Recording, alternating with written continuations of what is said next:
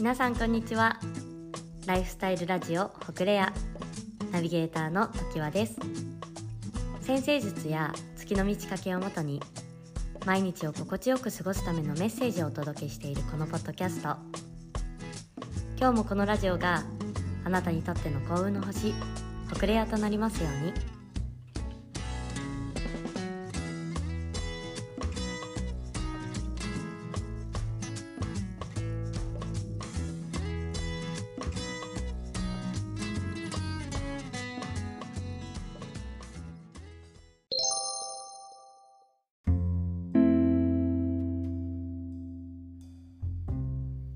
今日のテーマは木星お羊座期間。12年の幸運サイクル。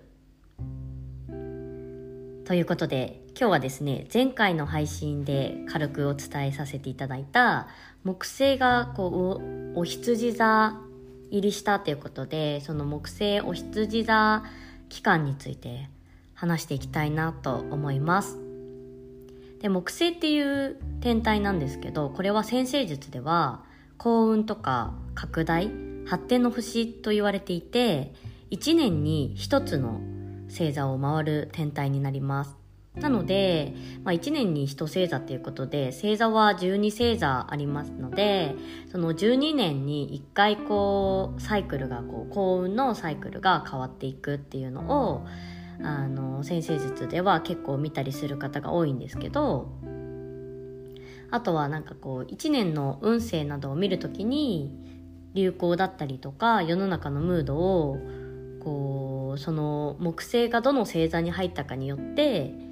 あこういう風な世の中のムードになるんだなとかこういうのが流行っていくんだなという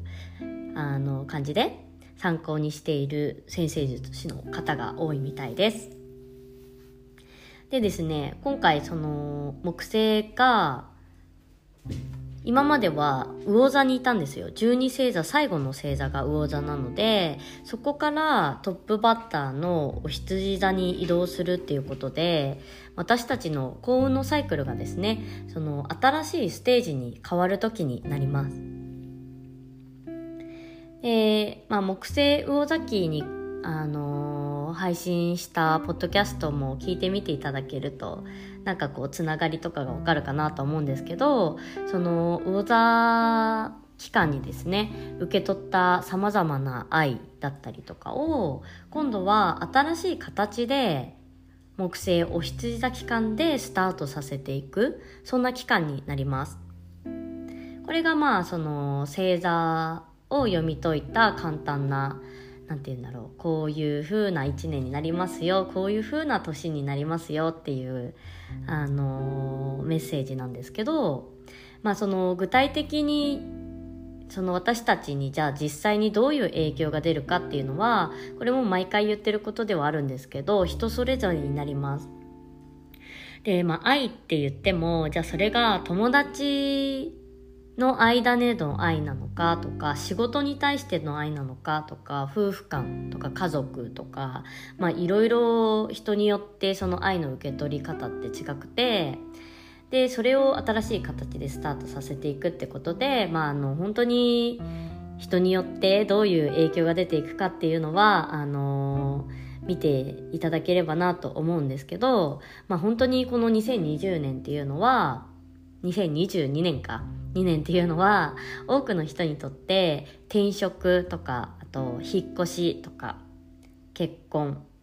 あとは新しいパートナーとの出会いなんかも含めてこれからの12年の幸運サイクルに向かってこう新しい人生のスタートを切っていく年になっていきます。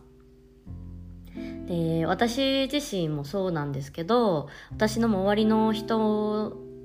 の話とかも聞いているとやっぱ環境的にもその2022年はかなり新しいステージを迎える人が多くて、うん、引っ越しももちろんそうだし転職してる人もいるしなんか結婚して、まあ、家を建てるだったりとかで住む場所が違くなったりとかあと新しいこう何て言うんですかねパートナーとの出会いがある人ももちろんいるしなんかすごく本当に次のステージに向かってみんな今準備をしている段階だったりとかあのまあお仕事もそうですね。新しい仕事が始まったりとかでなんか着々と準備進めていたりとかする方がすごく多いなっていうふうに感じています。皆さんはどうでしょうか？まあ、そんなわけでですねあのこの木星お羊座期間っていうのはですねかなりこうスタートダッシュがあのメッセージとして強いんですけど詳しい日程を見ていくとですねまずこう木星がお羊座に入ったのは5月11日になります。でそこから今年の10月28日まで木星はお羊座に滞在します。なのでこの期間は割とこう新しく物事が動いていく期間になるんですけどただ7月末今年の7月末ですねあのー、から木星がですね逆行していくので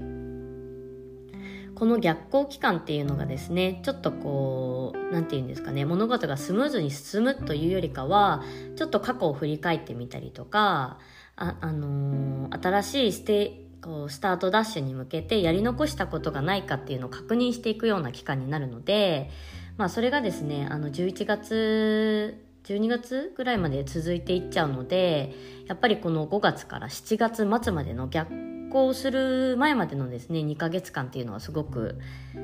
新しいことを始めるのに重要な期間かなと思います。で、えーと、ともうすでにですねなんか新しいことに取り掛かっている方はぜひそのですね、物事をこの2ヶ月間そのまま加速して頑張ってみてください。で、逆にこう新しいことまあ、特に変化がないなって思っている方とかも、あのー、なんかちょっと人生変えてみたいなっていう気持ちがもしかすると出てるかもしれないので、そしたら新しいことを始めてみたりとか、新しい出会いの場に積極的に足を運んだりするのもいいですね。で今回お羊座なのでやっぱりお羊座ってすごくですねあの何て言うんですかね物事をこう考えてから行動するというよりかは例えばこれがやりたいって思ったらそのまま感情のままや行動に移すみたいな感じの星座で勢いがすごくね大事になってくるのでこのそのご自身の心の中のこう衝動とか情熱とかそういうことにですね身を任せながら物事を進ませていくとあのそういうスタンスであの新しいことを始めたりすると割とですねいい方向に導かれやすいので是非ですねあの躊躇せずに思い立ったら即行動っていう形であんまりこうあこれやったらこうなるんじゃないかとかなんかそういうふうに未来の先の未来に対して不安を抱くんじゃなくてこれやってみてダメだったらやめればいいしであのっていう考えのスタンスででちょっとこうラフに物事を考えていただいてそうやってみていただくともう本当にやってみないと実際わからない結果が出ないものもたくさんあるので是非そんな感じで経験をしていただければなと思います。はい。そんな感じでですね、まあ、各星、各星座ごとにですね、まあ、その、木星お羊座期間にどんな分野での影響があるのかっていうのも読み取れるんですけれども、これはまたちょっと追って、またの機会、もしくは、あの、インスタの方で、インスタグラム、私、あの、アトマークトキワスタイルでやってるんですけど、そっちの方で配信をしたいと、発信か、発信をしたいと思いますので、ぜひご興味ある方は見てみてください。はい、ということでですね、えー、今、今週ですね、次の新月に向かってラスト1週間、えー、浄化、デトックス週間になってます。で木星お羊座期間にやりたいことを今週は整理していったりとかあとはなんかこう今自分の中で思っていることだったりとかこうやらなきゃいけないべやらなきゃいけないことやるべきことなど紙に書き出してジャーナリングしていくのもいいですしゆったりとお風呂に浸かったりヨガをしながら心身を癒すっていうのもあのデトックス習慣にはすごくいいアクションになります。あとは、まあ、浄化、デトックスといえばですね、もう家の掃除ですね。今週は、あの、私も家の掃除を頑張って